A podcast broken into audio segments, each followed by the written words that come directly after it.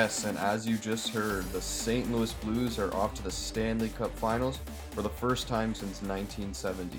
Hi, I'm Thomas Vesio, and alongside me is Andrew Flager as always, and this is the N10 Puck Talk podcast. This is episode number 14, and it is being recorded on Saturday, May 25th, 2019. We have a lot to talk about this episode, so uh, buckle up. Uh, we're going to start off with some hockey news, obviously, and then recap the Western Conference Finals between the San Jose Sharks and the St. Louis Blues, and then do a Stanley Cup preview on the Blues versus the Boston Bruins. And then, obviously, after that, we will finish off with the Battle of the Buds, which is very, very tight right now. Um, so we'll start with some hockey news. Uh, Flager, do you want to mention the first news we have for today? Yeah, let's get right to it. DJ Smith has been hired as the new head coach of the Ottawa Senators. He coached in the OHL from 2005 to 2015. Uh, he was originally the spit with the Windsor Spitfires as an assistant coach for six seasons. And Then he went to Oshawa as head coach for three seasons. When he was in Oshawa, he made playoffs every single year as their head coach, and uh, he also ended up winning up um, a Memorial Cup with them in the 2014-2015 season. Uh, and now he he's been coaching with Babcock behind the, the bench of the Toronto Maple Leafs since the 2015-2016 season. Uh, so he he has some success. Uh, Thomas, do you think he's a, a, good fit or a bad fit for the, the Ottawa Senators? I was actually really shocked to see uh, the notification I got on my phone when he was hired. Uh, I just came off a shift from work, and I saw that, and I was like, "Oh wow!" Like they interviewed a lot of good coaching candidates for the Ottawa Senators, and they decided to choose DJ Smith. Was I think he's an okay fit for their team. I don't think he's going to be their be their uh, full time head coach for a long time. I can see him there maybe for two or three seasons. Then when they get start to get good and uh, bring in some more good talent, I think they're going to go with a veteran coach, uh, a coach who's been in the league for a longer, longer time than DJ Smith. Uh, as of right now, I think he would be kind of the bridge for the Ottawa Senators coaching staff.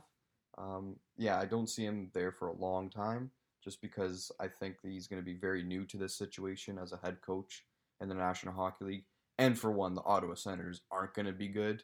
Uh, I'd be shocked if they made the playoffs next year, which I don't think is going to happen. So, um, in a rebuilding process, I think DJ Smith will be okay for the Ottawa Senators. He's going to teach some of the younger guys um, defensive uh, minded uh, tactics. So, uh, right now, I think the Ottawa Senators are just in that state where the Leafs were a couple years ago. Um, Mike Babcock did a great job with it and I think he's learned a lot from Mike Babcock in his years as the Maple Leafs assistant coach to him. So uh, yeah, I think it's an okay fit for the Ottawa Senators. Uh, what do you think? I, I really think it is a good fit for them. Uh, he's proven that he had success uh, in the OHL. He won a Memorial Cup there in his last season with the Oshawa Generals. Uh, he's been behind Babcock, who's who would be a great mentor uh, as a for um, a coaching position. Um, and now he's playing. I mean, he's coaching for the Ottawa Senators, who are also in the same division as the Toronto Maple Leafs, who uh, he was previously coaching for. So he he's seen a lot of the teams that yeah. um, the Senators are going to be playing against regularly in uh, their regular season. And I think, yeah, I think like Bob Bab, Mike Babcock would be a, a very good mentor for him, and I think he he's probably well prepared for this yeah, for this yeah. coaching job. So I think I think he's going to be a good fit there. I I agree that he might not be there for the longest time, but it is he has a chance to prove himself. So it's a good mm-hmm. good gig for him. Um, we'll see what he could do with the Sens next year. I don't think they'll be a great team, but no, hopefully they'll be better than last, this year or last season. Yeah. Yeah, hopefully they're better than last season because that was abysmal. Uh, moving on to some other news, uh, the Maple Leafs after this um, hire from the Ottawa Senators, DJ Smith there uh, the Leafs have hired Paul McFarland as an assistant coach for their bench. Uh, McFarland was in charge of the pa- Panthers' power play last season, which finished second in the NHL. And then other news uh, to follow up with Paul McFarland's hiring for the Leafs. Jim Hiller, one of their assistant coach, uh, he was the offensive coach for the Leafs and has been given permission to speak with other teams by the Maple Leafs, which means that the Leafs will now be in search of a new defensive coach on their bench because DJ Smith was their defensive coach. Now he's moved on, and Paul McFarland moves into the offensive coach uh, category for the Maple Leafs bench. And I think this is a good hiring because obviously look, you're looking at the Panthers power play was lethal last year uh, with guys like Aleksander Barkov, Mike Hoffman, uh, Keith Yandle running it. Uh, the Maple Leafs um, power play wasn't that good at the end of the season last year. Uh, actually became a dust in the middle of November, and it became very obvious to read for the penalty killers of the opposition. Uh, I think that it's going to be better this year because I, I strongly believe that William Nylander will be a better player this year and probably be on the first unit for them. And I think Paul McFarland's going to do a good job of shaping out their power play and uh, changing it up consistently, uh, unlike uh, Jim Hiller this year. So uh, hopefully it's good. Uh, what do you think about this? I, I think you nailed it. Um, I think McFarland is going to be a great fit there. He's going to have a lot of tools to work with on the Leafs power play and uh, with the Leafs offense. Uh, you have guys like Mitch Marner, John Tavares, Auston Matthews. The list just goes on. Um, he, I think he'll he'll find success with that Maple Leafs power play and their offense. So I think, I think it's a great move. Yeah, and then um, we have some other former. Uh, we have a former Maple Leaf who's been in some trade rumors. It's Phil Kessel, and that's very surprising because Phil Kessel had a point per game this season, had 82 points in 82 games this year, but was a minus 19. Uh, do you want to read that quote that we had from uh, Bob McKenzie of TSN Flagrant? Yeah, Bob McKenzie of TSN reported that he's getting traded. Uh, he's referring to Phil Kessel getting traded. It's just a matter of where and when, I would think. Uh, Bob McKenzie is a legit sports analyst. Uh, I trust a lot of the things he says, and Yeah. if Bob McKenzie says it's probably going to happen, then it's probably going to happen. So we could be expecting Phil Kessel getting moved pretty soon.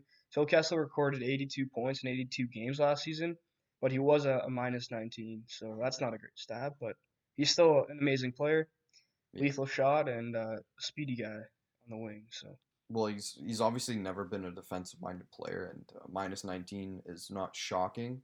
Uh, but he was a minus 34 on the Leafs a couple years ago in his last season.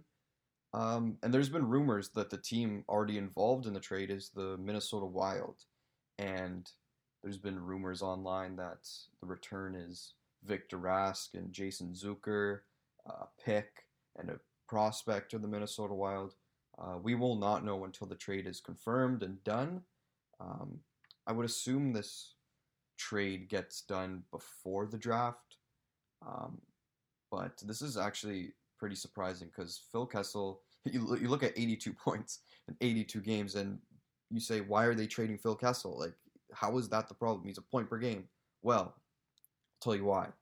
Phil Kessel's making $6.8 million per season or something like that, and that's pretty good for a player that gets point per game in the NHL. And to trade a guy like that is going to free up some cap space on the Pittsburgh Penguins. Uh, they're very, very up to the cap in that category, and it's they're also looking to move uh, either one of Erik Gudbranson or Jack Johnson in this trade. So trading Phil Kessel to the Minnesota Wild uh, uh, purportedly would be very good for the Minnesota Wild. They need offensive players. They need a guy who can put up points per game, and Phil Kessel d- does that all the time. So, uh, yeah, Phil Kessel's back in the trade rumors. Uh, he was traded from the Maple Leafs to the Pittsburgh Penguins and from the Boston Bruins to the Maple Leafs. So, uh, this is very sad to see because Phil Kessel's been traded a lot in his career, but um, Pittsburgh Penguins need to do what they can do. So, yeah.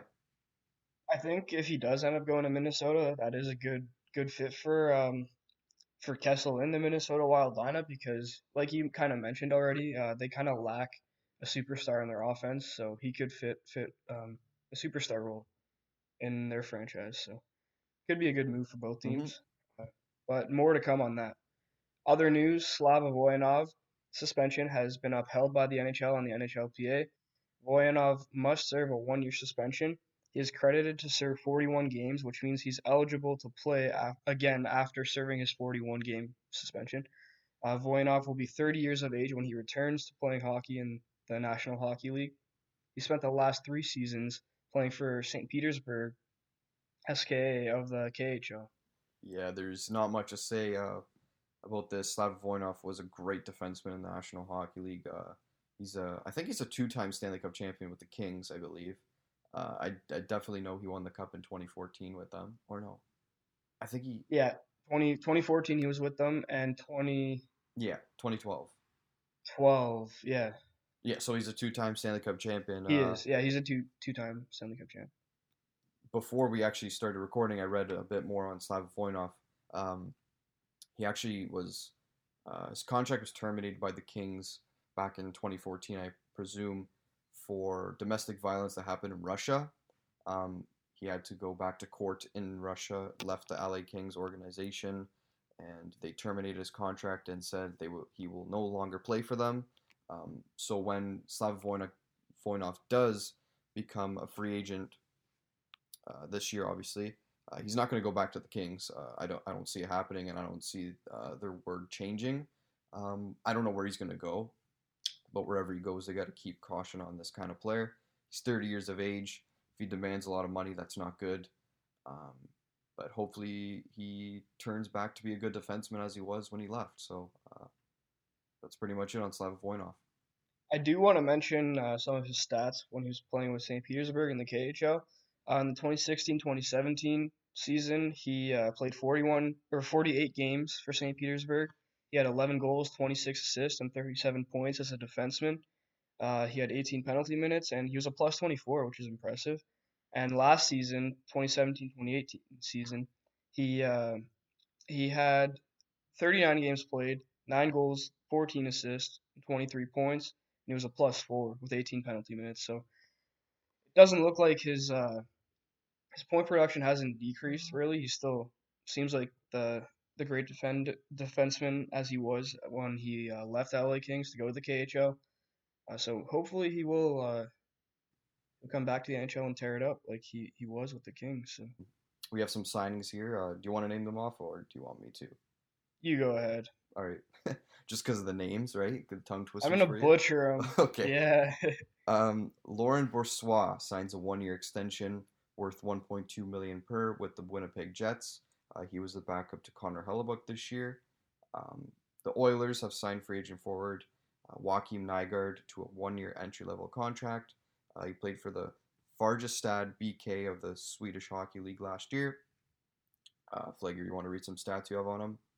Yeah, um, in the 2018-2019 season, so this this past season, he played 52 games. He had 21 goals and 14 assists and 35 points. Uh, he was a plus 15. Uh, and the year before that, he had 28 or 34 points uh, in 52 games, 17 goals, 17 assists. So he he's shown consistency uh, in his stats. I don't really know too much about him, but I guess the Oilers just kind of need to find someone to turn Yeah. their franchise or help turn their franchise around. So maybe that's why they're doing this. He's 26 years old, so he's not he's not a young player, um, and he's not really uh, like an up and coming Yeah. prospect at all. Like he's kind of established himself as a professional hockey player. Uh, but there's nothing special about him, I don't think. Uh, we'll see. We'll see how he does Yeah. with the Oilers next season. Yeah, the Oilers are just kind of looking for bodies right now to score goals, uh, more goals than Tobias Rieder. So I think if Joaquin Nygard can plot one goal in, I think that's better than Rieder. Um, Canadiens news, Montreal Canadiens news. Uh, they extended their defenseman Brett Kulak to a three-year extension worth around 1.8 million per. Uh, Brett Kulak spent 57 games with the Canadiens. He had six goals, 11 assists, 17 points. 31 penalty minutes, minutes and a plus 12 this year. Uh, Brett Kulak was previously on the Calgary Flames farm system and for the Calgary Flames in some games, uh, I think back in 2016 17 season. And Yeah, he did. Yeah, I think he had rookie status though, because I think he only played like one or two games uh, with the Flames in the NHL. okay. And yes, and then he got traded from the Flames to the Montreal Canadiens in his new home. So he is granted with a three year contract extension worth around 1.8 million per, as I just stated. So uh, good for Brett Kulak and good for all the signings here we just mentioned. So Are you looking to sign up with the online sportsbook for the first time or just looking to place bets through an online sportsbook? The Breakdown has you covered. Check out mybookie.ag and use our code BRKDWN. Again, BRKDWN. And you will get a 50% off bonus on your deposit up to $100. That means if you deposit $100 using our code, you get $50 free. Again, use our co- code BRKDWN on MyBookie now. anyways, that's it for hockey news. There's a lot of hockey news. Let's move on to. Uh, I guess let's go to the Western Conference Final recap. Yep. Um, Thomas, you want to read read the games that we haven't covered yet? Yeah, so we already covered game one, two, and three. Uh, I'll be covering uh, the past three games that just happened for the Western Conference Finals a couple days ago. Uh, game four, the Blues win 2 1. Ivan Barbashev and Tyler Bozak score for the Blues. Hertl scores the 10th goal of the playoffs on the power play as well. Uh, the next game, game five, uh, in San Jose, the Blues win 5 0. It was a horrible effort by the San Jose Sharks uh, all through their line- lineup, and it was a dominant effort for the Blues all around their lineup. Uh, the Blues outshot the Sharks 40 to 21 in this game. Jaden Schwartz, Schwartz scored a hat trick. He scored his 10th, 11th, 12th of the playoffs, and thus scoring those three goals, he passed his whole total from the regular season. Um, I owned Jaden Schwartz in fantasy for the be- beginning months of the season, and I dropped him in the beginning of the months of the season because he wasn't scoring, and now he's proved that uh, this playoff has given him probably hope uh, for drafting in fantasy next year by me. So, uh, moving on to game six, the Blues dominated again, but this had to do with the fact that Erik Karlsson, Thomas Hertl, and Joe Pavelski missed uh, game six due to injuries. So, the Blues ended up winning 5 1 in this game, and this game made them go to the Stanley Cup Finals. Uh, Perron, Tarasenko, Schenn, Bozak, Barbashev get the goals for the Blues. And yes, as I mentioned in the intro, they are off to their first finals appearance since 1970. And it's irony because they versed the Boston Bruins in their finals in the 1970. So yeah, I don't really have much to say about this series. I think the scores basically speak for themselves. Uh, the Sharks kind of they were putting up a fight in the first three games of the series, um, but then obviously the last two games they just did not show up at all, and they no. were beat up in that sixth game. Um, and I bet you even the guys that were playing in that game six for the San Jose Sharks were probably feeling nice and yeah. bruised and beat up, and they probably weren't uh, like all with it. Um, but the Blues, obviously, they're the better team in this series. Uh, congrats to them and heading on to the Stanley Cup final. Yeah, and before we uh, preview the Stanley Cup final matchup, um, we've been following Joe Thornton throughout this whole podcast, and uh, it sucks to see him uh, out again in the playoffs.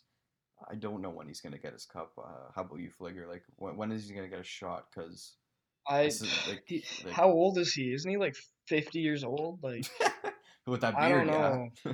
man. I don't know. Like, I think this was his chance. I think this is the closest he'll ever come. To be honest, to be real, as much as I want to see him win a Stanley Cup, I don't think he's really gonna have a chance like this ever again. Unless he goes to free agency and signs with um, the Tampa Bay Lightning were probably going to be favored next year, or he goes somewhere else where he has a chance to win. Um, it absolutely sucks to see Joe Thornton again out and not with that cup. Even his teammate Patrick Marleau, it sucks to see him not getting a cup because both deserve them. Uh, they're both former captains of the San Jose Sharks.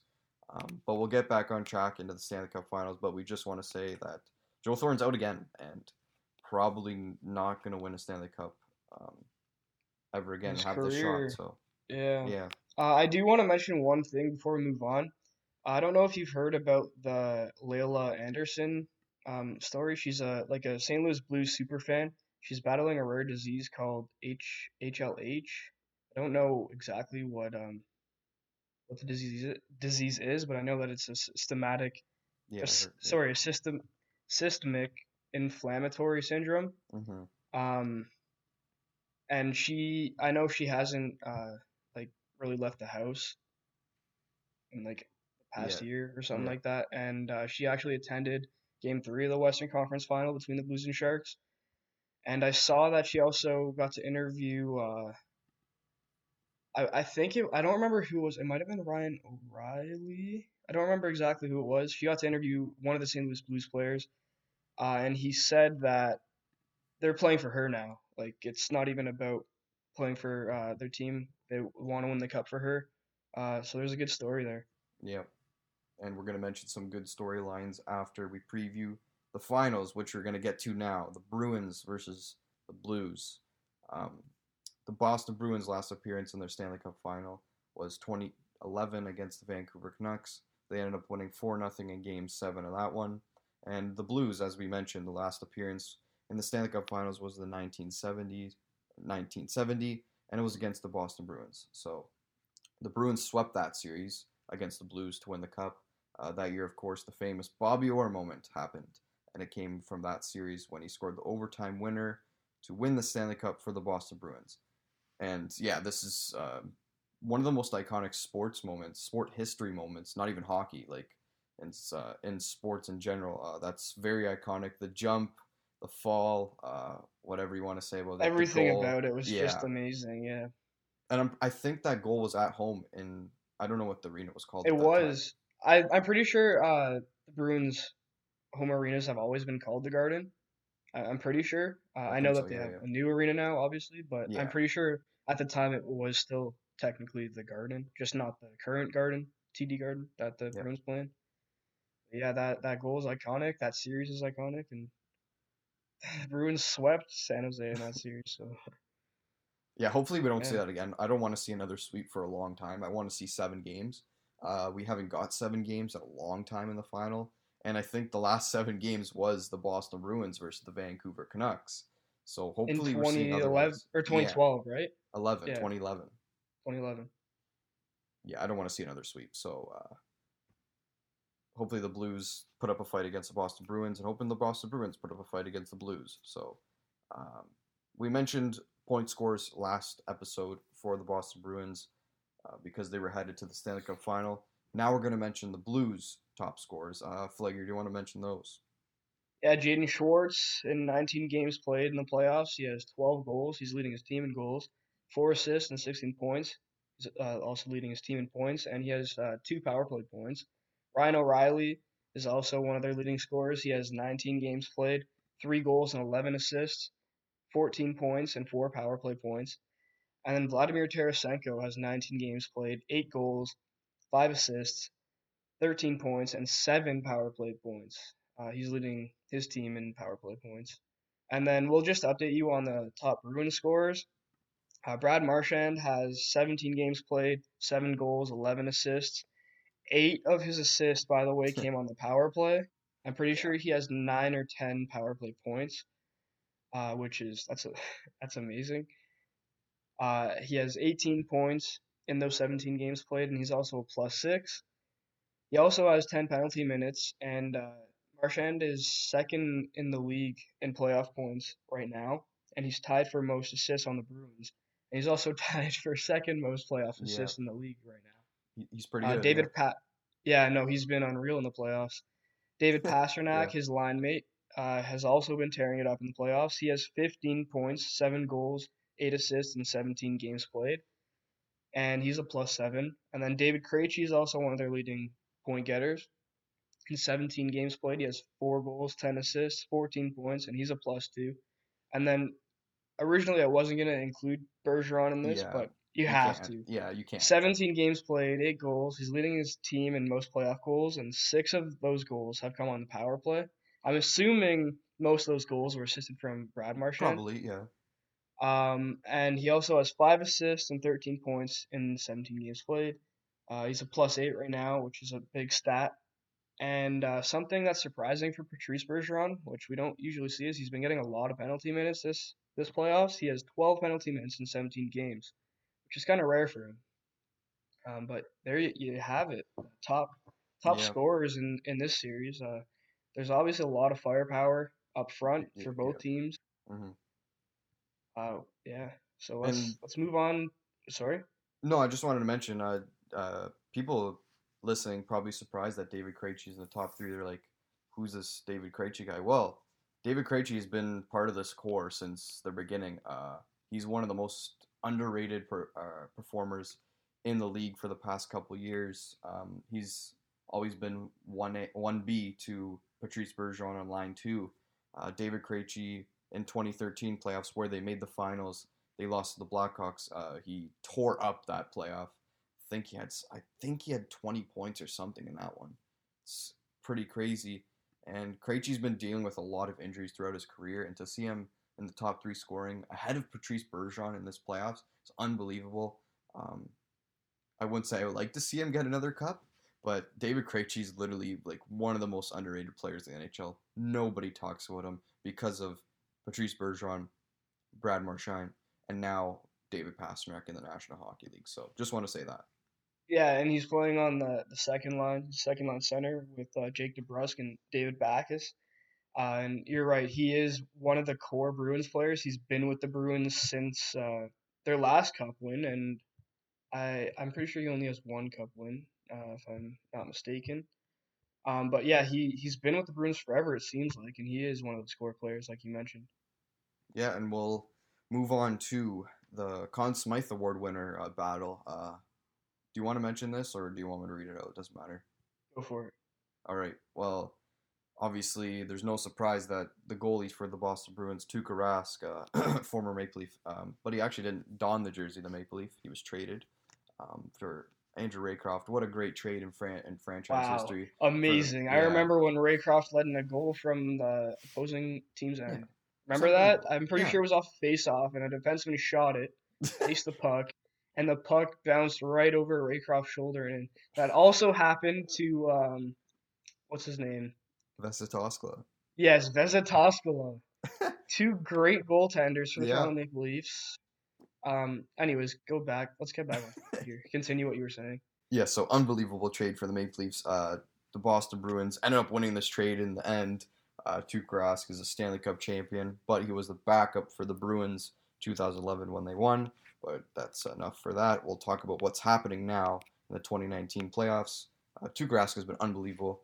12-5 record in the playoffs, 1.84 goals against average, and 2 242 sorry, 942 save percentage, as well as two shutouts this playoff run. Uh, he's been dealing with injury for the whole season, and to see him putting up these numbers for the Bruins makes him a top candidate for the Conn Smythe Award winner above Marchand, Pastrnak, Bergeron, Krejci. And then on the other end, Jaden Schwartz, um, having a better playoff than his whole season. Has 12 goals, 4 assists, 16 points, 2 power play points, as well as 2 game winning goals, along with 2 hat tricks this Stanley Cup playoffs one against the Winnipeg Jets, one against the um, San Jose Sharks. Also, a fun stat to read about Jaden Schwartz. He's one goal away from tying Brett Hull's record for most goals in a postseason by a Blues player. That's um, unbelievable. And nobody would probably have guessed Jaden Schwartz would be close to this number just because of the season he had. Uh, people would probably lay their money on Tarasenko or Riley or Brayden Schenn. But Jaden Schwartz has been unbelievable for the St. Louis Blues this playoff. Uh, hopefully, he's good in next regular season. And hopefully, the Blues can win the cup this time. Uh, Schwartz really deserves it. I think uh, sad moment for him in his life. I think his um, sister passed away a couple years ago. Uh, and to see him lift the cup above his head for his sister would be very, very cool for Jaden Schwartz. There's also a little bit of a defensive battle in this series. Uh, two players of similar playing styles, Ryan O'Reilly and Patrice Bergeron. Uh, they're both nominated for the Selke Trophy this year, and they are defensive juggernauts for their respective teams. Um, although Ryan O'Reilly right now is minus three and Bergeron's a plus eight, they're both amazing at either end of the ice, and they do have similar defensive stats. Ryan O'Reilly has 229 faceoffs won. Uh, Bergeron has 217 faceoffs won. Bergeron has 14 takeaways, and Ryan O'Reilly has 10 takeaways.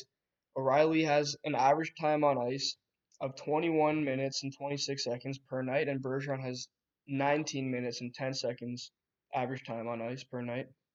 Bergeron has 12 blocks, and Ryan O'Reilly has 10. Um, these are two just amazing players, similar playing styles. We're going to get to see them square off head to head in the Stanley Cup final.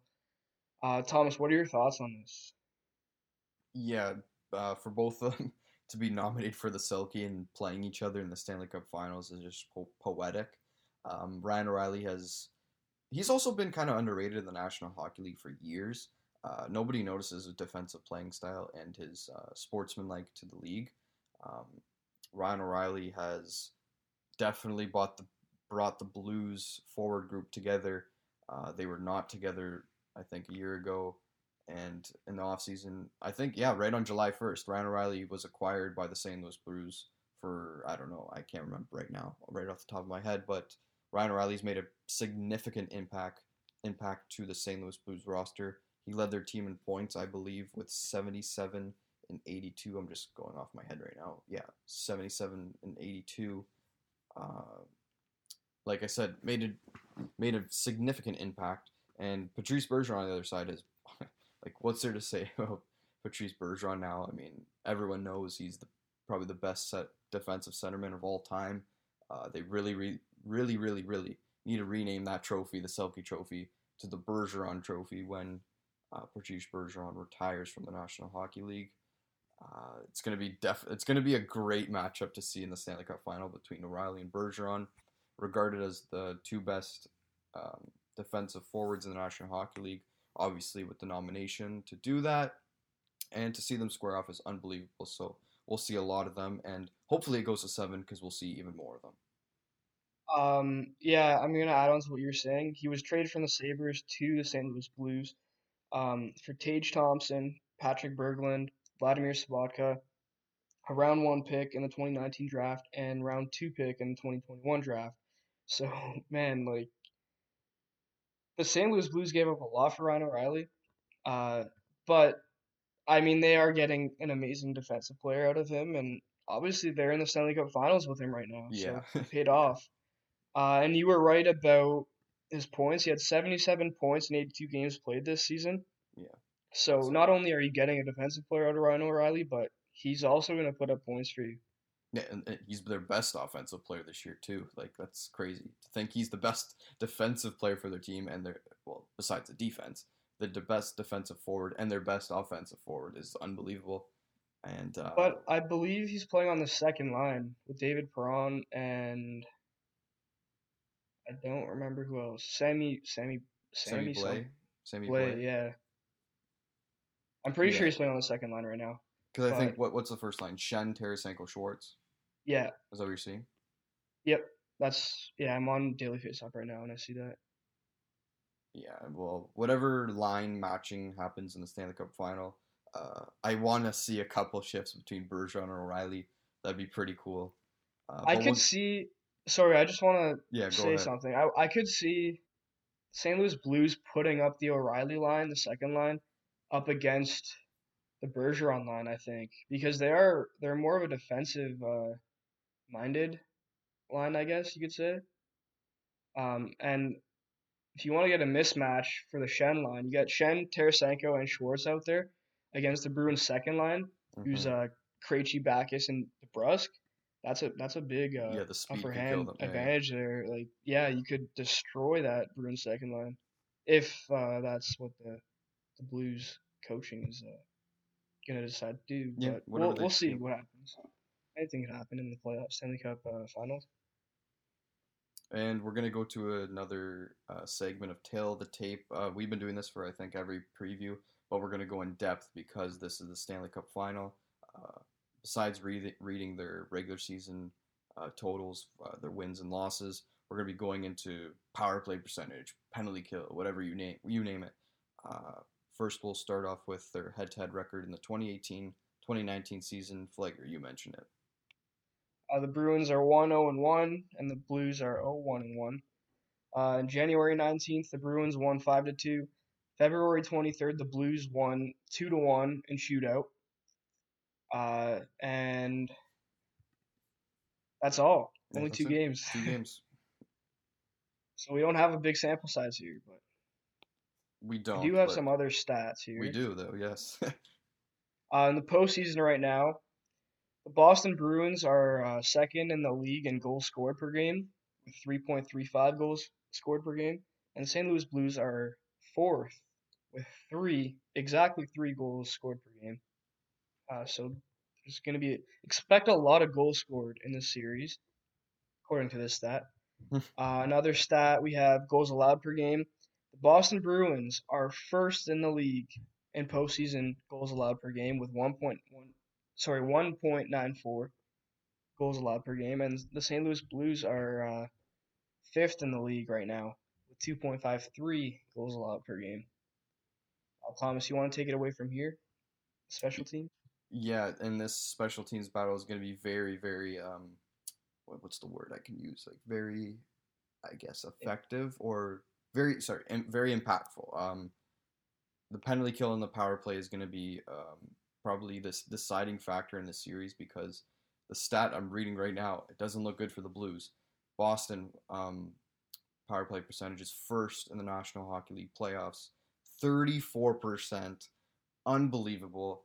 And the St. Louis Blues are ninth in the playoffs with 19.94 percentage in the playoffs. Uh, that's going to be a deciding factor, and it's always a deciding factor because if you can score a man up, uh, that's very good for your team, and that just tells you how much offensive power you have on that power play. And then we're going to the penalty kill.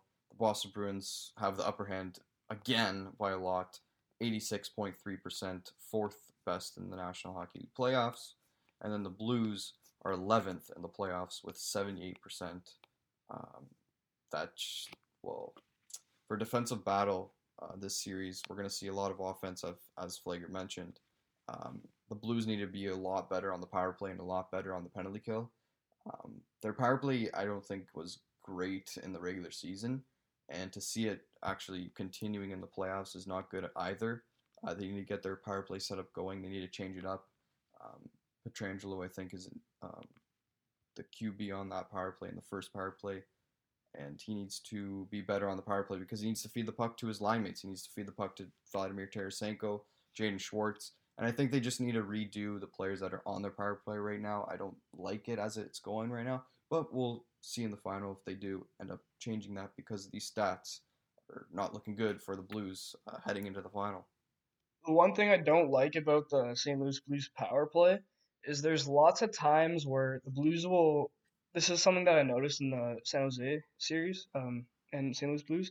Mhm. Um, the Blues power play, they'll move the puck around very well uh, in the offensive end, but instead of trying to spread the puck around and, and try to find a guy back door wide open with an open net, they kind of they'll set up Pietrangelo for like a big clapper from from the point or from like the top of the circle because Mhm. I'm pretty sure they uh, they play on like an umbrella power play. Yeah, yeah, yeah. Um, but that's the one thing that I noticed. Like they don't, they'll move the puck around well, but then when it's time to get a shot on net, they try to set Pietrangelo up or another uh, big defenseman.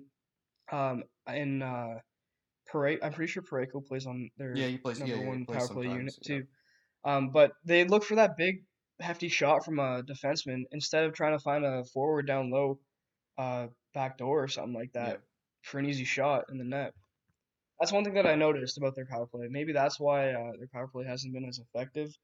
Yeah. In the playoffs right now, but that's just one of my takes on on their. power and like what you mentioned, like it's obvious, like teams are obviously going to notice that they're going to be setting up Pietrangelo for a one timer. Um, I think their main focus should be setting up Tarasenko for a nice shot. Uh, he plays the Matthews position uh, on the power play. I think they need to really, really get him the puck on the power play because his shot is one of the best. Um, maybe he's not getting the most goals he can right now in the playoffs, but if you set him up on a clean shot, it's going in every time on Tuukka Rask. So hopefully they do that, and hopefully they focus on those two categories in the power play and the penalty kill because they both need to be better. I would consider if I'm the St. Louis Blues, I would consider um, running their power play similar to the, the Washington Capitals. Uh, you put Tarasenko on the wing, top of the circle, just like the Ovi. Washington Capitals do with Ovi, and try to get him an open look at the net with Mhm. his big shot, right? Yeah. Um, yeah, like I, I just I'm not a fan of setting up setting up Alex Pietrangelo for a big shot every single time on power play. I'm not a Yeah. fan of that. I know obviously they don't do it every single time, but that's just one thing that I noticed that they like to do on the power play is use his big shot. One, you could use Tarasenko closer to the net, gi- give him an open look, back door or something like that. yeah. You know what I mean? Yeah, you're not wrong, and they need to change it up. So hopefully they do. Um, postseason home records for each team: the Boston Bruins are six and three, the St. Louis Blues are five and five, and their postseason road record: the Bruins are six and two, and the St. Louis Blues are seven and two. Um, that record for St. Louis also has to do with the fact that they, I think they won every game in Winnipeg in the first round, so that really has to do with their record seven and two and the Bruins just are really good at uh, are really good away from home. They're awesome at home because their crowd uh, is very very loud, and we we've seen that a lot because the Maple Leafs have been in that arena a lot, and in three series versus the Boston Bruins, so we would know best. Um, the Bruins are also very underratedly good away from home. They can win away, away and at home, so um, it has to continue in the playoffs in the Stanley Cup final, and hopefully we see that happening. Another thing about the Stanley Cup final is there are a lot of good storylines. Um, I'll start off by saying that Pat Maroon signed for his hometown team to be closer to his son, as well as having the best chance to win the Stanley Cup. Now, of course, he is in the Stanley Cup finals. Uh, Patrick Maroon scored an overtime Game 7 winner in round two versus the Dallas Stars in front of his hometown crowd and uh, the St. Louis Blues hometown crowd. Um, so that was a big moment for him. Another storyline in this series is the, the goalie situation for the Blues. Going into this season, the regular season, the Blues started with Jake Allen and Chad Johnson as their goalie tandem, and Johnson was eventually put on waivers and claimed by the Anaheim Ducks which led to the the call up of the prodigy Jordan Binnington, who has basically led the St. Louis Blues to a Stanley Cup final. Yeah, Uh, I, I, yeah. Jordan Binnington, I picked when I saw the St. Louis Blues call him up, and I'm pretty sure he ended up getting a shutout in his first game in the regular season with the Blues. I picked him up that night, right after that game, I remember, and he was a stud for me in fantasy hockey ever since. So, thank you, Jordan Binnington. yeah. Uh, Thomas, you want you want to take it away from me? Um, I just want to say one more thing about Jordan Binnington. Um, he actually played for the Bruins affiliate team last year, the Providence Bruins. Um, that has to do with the fact that the Vegas Golden Knights were in, introduced to the National Hockey League, and they shared their AHL team with the St. Louis Blues. Uh, the Blues were nice enough to do that. That leading to Jordan Ben- Binnington uh, going to the Providence Bruins of the national or the AHL. Um, that's pretty crazy because some of the Bruins players that are on the roster right now are playing in the National Hockey or played with Jordan Binnington and the AHL for Providence. And this guy's been bounced around, man. Like he's been everywhere. You name it. Like he's been, I think he's been in the ECHL, the AHL. Uh, played for the World Juniors for Canada. Played in the OHL for the Owen Sound Attack. And now he's in the National Hockey League. And now he's in the Stanley Cup Finals for a chance to win the cup. Um, and I also have to ask you a question, Flager. Um, is he one of the most n- not nervous players in the National Hockey League? Like he never gets nervous. Like is he one of the You're most? right. No, you are right. Like there were times in the San Jose or no, I don't remember what round it was. There was one game I remember watching where he let in like a, a few shaky goals and he just bounced back like it was nothing. Like you're right. Like he is super calm. Uh yeah, like he is probably one of the calmest goalies I've ever seen play hockey before. And I think I, I think it was an interview during the season at the tail end of the season. Um, an interview asked uh, a reporter asked him, "So like, are you nervous?" And then he responded with, "Do I look nervous?" And then like, he just like plain faced the whole interview. Like he didn't smile. He didn't. He didn't even look mad. Like he just plain faced the whole interview, not looking nervous at all. Jordan Binnington. Um, he reminds me. His calmness reminds me a lot about Carey Price and how Carey Price plays in net uh, with a cool demeanor. Um, doesn't get frustrated when he lets a lot of goals. Uh, Jordan Binnington's looking to do that. I think he's almost 20. I think he's 26 or 25 years old. He's 20 Um, yeah, 25 years old. He's 93. Yeah. He's a good Richmond Hill boy too, eh, Thomas? Yeah, He's from the too. GTA. Yeah. Good Canadian boy. Like Don Don Cherry would love him. Yeah. Yeah, so hopefully he can get the cup. That would be an amazing story. Uh, didn't even play the full season with the Blues, and now he has the chance to win the Stanley Cup. Oh, No, that's definitely a good storyline there. Yeah. Uh, Jordan Binnington. Um, another interesting storyline. St. Louis Blues one, were in last place on January 3rd, and now they're in the Stanley Cup Finals against the, the Boston Bruins.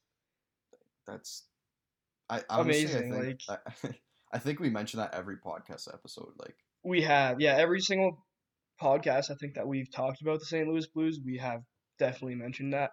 That still shocks me.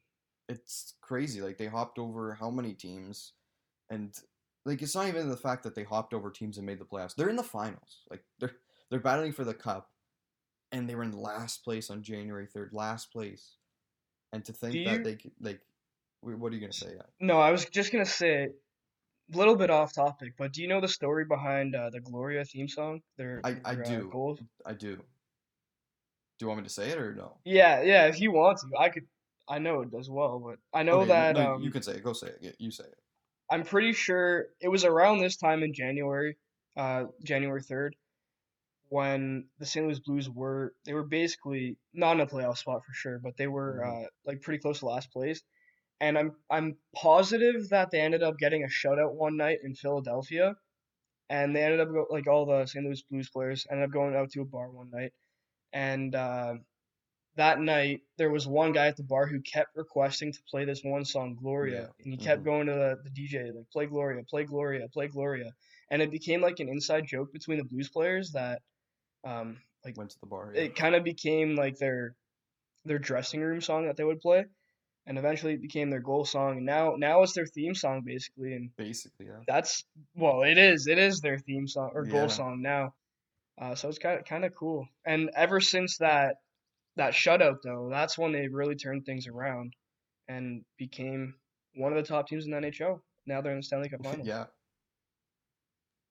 Uh, some storylines from the Bruins' perspective. Um, this is one that I like searched up and it was really crazy. Uh, the Bruins' defensive core this whole season were injured in separate times of the year, and not one defenseman on their NHL roster has played a full 280 games, 82 games this season. Uh, their most played games by defenseman, I think, was Torrey Krug at well, I'm gonna say around 60 games, I think, 60 something. Or no, sorry, it was Brandon Carlo at 72 games uh, this season, which is still 10 off from 82. And all their defensemen, as I said earlier, were injured at separate times of the year with key injuries. Like Torrey Krug missed the first, I think, two months of the season with an injury. Zdeno Chara, obviously old age, uh, he missed some time with injury, and he actually missed game four with injury uh, versus Carolina. Charlie McAvoy dealt with I think a knee injury or something like that. He was he played 54 games this season, and Kevan Miller's been out since honestly I think December, and he's a big part of their team. I remember he grinded the Leafs last year in that seven game series. Uh, they miss him a lot, but they're in the final. They did it without him, so good for the Boston Bruins. And John Moore has been injured a lot, so like uh, like they're they've been injured a whole lot this season, and that's very good for the Bruins because they battled through the injury bug and are obviously in the final now to compete for the Stanley Cup. And then another storyline on the Bruins side, uh, the Bruins also went on an 18 game point streak or game, yeah, 18 game point streak this year, uh, which tied the second longest in their team's history. Um, that's unbelievable as well. Uh, they went on a winning streak. I think it was through December and January, something like I don't know, something like that. That's still pretty crazy. 18 games in a row they recorded a point. Uh, it was definitely it was definitely it was lost um, with the loss to the Pittsburgh Penguins 4-2. Um, so that's all, another storyline that is mentioned for the Boston Bruins heading into the Stanley Cup final. And another one for the Boston Bruins, their backbone, uh, Tuukka Rask, played the 23rd most games this year among goalies with 46. And just to put this into perspective, um, Tuukka Rask with the 46 games played as a starting goalie this year, um, to Devan Dubnyk, the leader in this category, had 67. So Tuukka Rask had 46. Dubnyk had 67 games played. Um, this had to do with the fact that he got injured mostly, I think. Um, he got plenty of rest with this, and it's shown that it's really, really paid off. So uh, the Boston Bruins are definitely thankful. Not thankful they got injured, obviously. Like, you never want an injury. But they're definitely thankful that they got his rest and was well prepared heading into the Stanley Cup playoffs because look at him now. Um, he's a Conn Smythe Award nominee, probably for the Bruins, and he probably could get them another cup, uh, their second cup since 2011. So hopefully Tuukka Rask can deliver in the final, and hopefully he can play up to par as he's been playing through the whole Stanley Cup playoffs. It also looked like Tuukka Rask got hurt. Um, I think it was in December, January this season.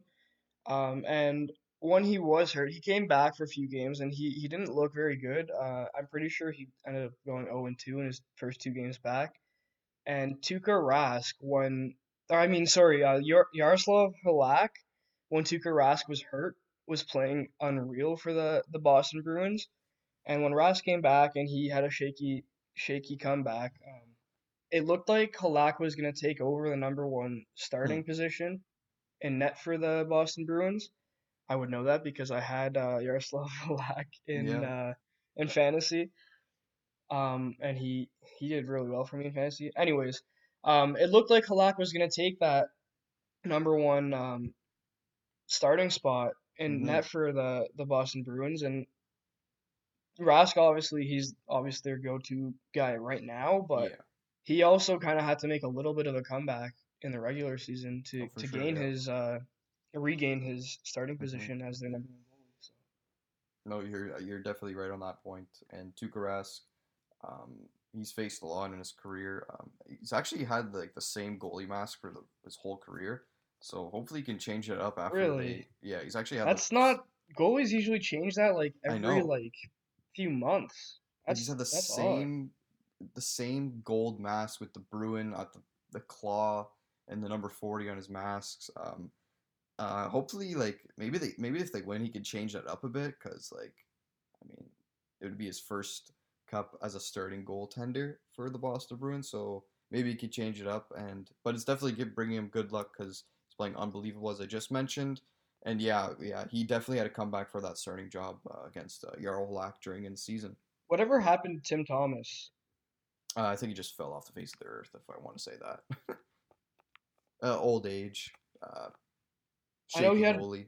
He had like I think he had like back problems or something. But like after the Bruins won the cup with him, hmm It's been yeah, he kind of just like yeah like fell off the face of the earth like you said.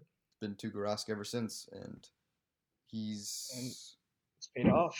yeah exactly. And Andrew Raycroft's looking good. Uh, I think he's where I think he, oh oh he's in his mom's basement. Sorry, yeah, we're just getting word that he's from his mom's basement. So Tuukka Rask off to the final. Uh, Andrew Raycroft in his mom's basement. So hopefully the Leafs are looking at that and uh, looking at that as a win. So we'll get to the bout of the buds where I was really good in round three. Um, do you want to mention what happened in round three with us in the bout of the buds? Uh, so Thomas ended up tying it up basically. Uh, he went 2 and 0. He had St. Louis winning against San Jose Sharks and Boston beating Carolina. And then I went 1 and 1 in round 3. I had San Jose over St. Louis and Boston over Carolina. I mean, the Boston over Carolina series was kind of a given, so that was expected. But good for you, TV, going 2 0 in round 3. Now we are currently I am currently 16 and 4 and you are 15 or sorry. We're both Hold up. I didn't update this. My bad.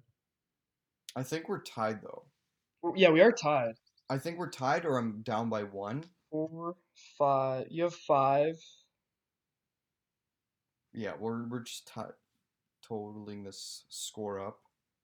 Um, We both have yeah, But we're I- 5 and 9 in the playoffs for ser- predicting series. So we're tied. So that means that we have to take opposite teams in the Stanley Cup final mhm. to to decide this basically. Yeah. So Uh, do you want to take your wanna- team first? I know who you chose, but Yes, I'll I'll start us off. I'm gonna go with the St. Louis Blues because I I've always hated the Boston Bruins. Um, they're a great team, don't get me wrong. But I also I'm a fan of the St. Louis Blues in this final because they have a lot of good storylines. Um, and yeah, I'm just gonna go with the Blues. I think. I think they're also they're hot right now as well. They're coming into this Stanley Cup play or Stanley Cup final very hot. Um, they looked amazing in the last three games against the San Jose Sharks in that series. mhm. Uh, so I'm gonna go with the St. Louis Blues. Yeah, and just for tiebreaker's sake, I'm gonna take the Boston Bruins. Um, that but that doesn't mean I'm just gonna take it for the tiebreaker's sake. Uh, the Bruins are really good, and um, you can't underestimate them at all because that one line they have: Patrice Bergeron, Brad Marchand, and David Pastrnak. Uh, we mentioned that last um, episode, and we also made a soundbite for it. Um, the perfection line they're called. Are they really perfect?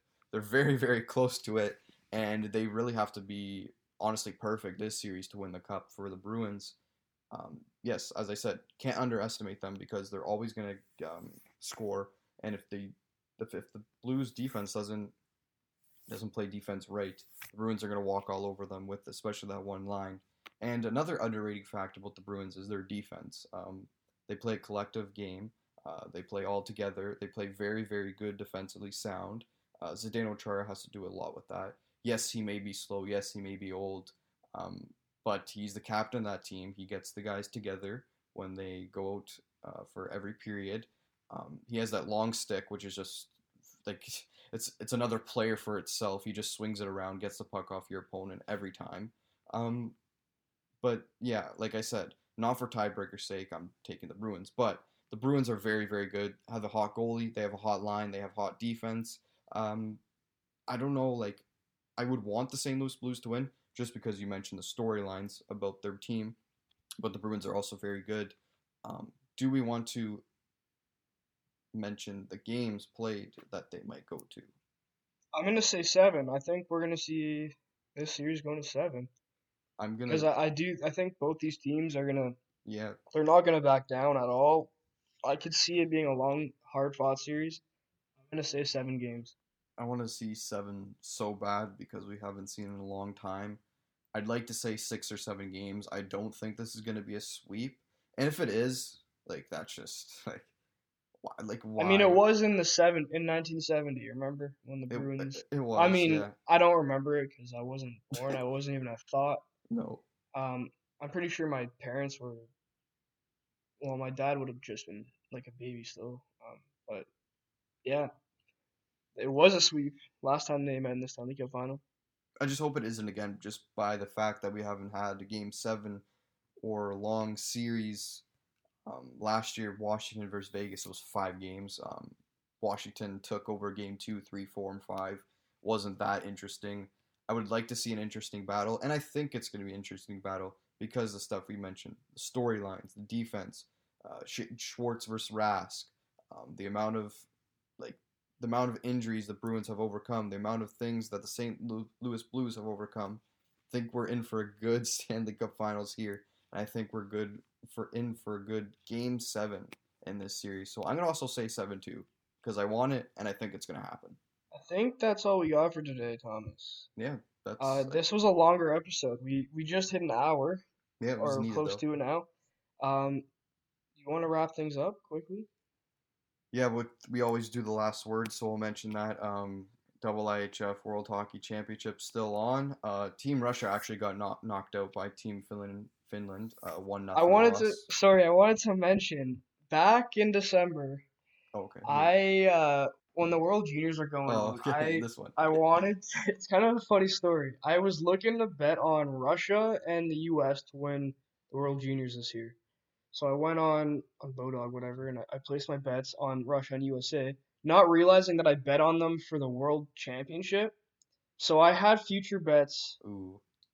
for the World Championship on Russia and USA, and I was pumped when I found this out because USA and Russia were playing each other in the I think it was the quarterfinals this yeah, week. you're right. Yeah.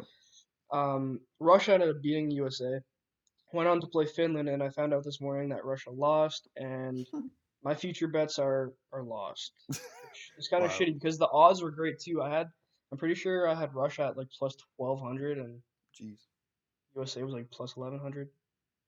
Um, so I would have been making money. Yeah, it didn't really work out. Yeah.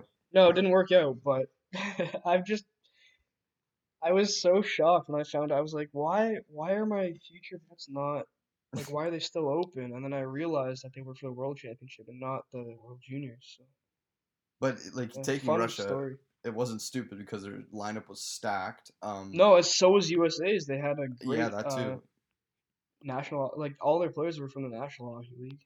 Uh, so yeah, they weren't done bets at all. But I was just surprised when I saw them this or Yeah. last week. They were still open bets, and that then I realized they're on the World Championship, not uh, World Juniors. Yeah, that was uh, that was funny. Um, but yeah, going back to the last words. Yep, double IHF champion, world championship, uh, gold medal game and bronze medal game are tomorrow. Uh, Finland will be going to the gold medal game versus either Canada or Czech Republic. and the Russians will be going to the bronze medal game, obviously versus Canada or Czech, uh, the loser of Canada or Czech Republic. Um, do you want to mention the stuff about the breakdown? We have more. yeah, we content. also we're not only following the well the Stanley Cup final and the World Championship for hockey. We're also following the WNBA is um yeah one mhm. of one of our favorite leagues to follow uh, between the breakdown team.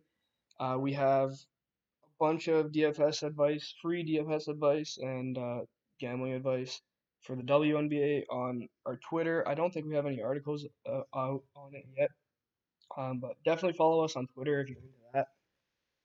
Um, and yeah, follow us on Twitter at the Breakdown Sports and Instagram at the Breakdown Sports, and check out our website, thebreakdown.com, spelled the b r k d w n dot com. Yeah, and the Stanley Cup finals start on Monday night at eight o'clock in Boston. So uh, we have an article about that. Uh, Joseph Caruso wrote that article, uh, so go check that out before the final uh, the game one starts.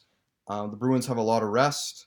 Uh, maybe they don't win game one. Maybe they do because of the rest, but we'll see. Um, for us, that's it for episode number 14 of the N10 Puck Talk podcast. As always, I'm Thomas Vesio.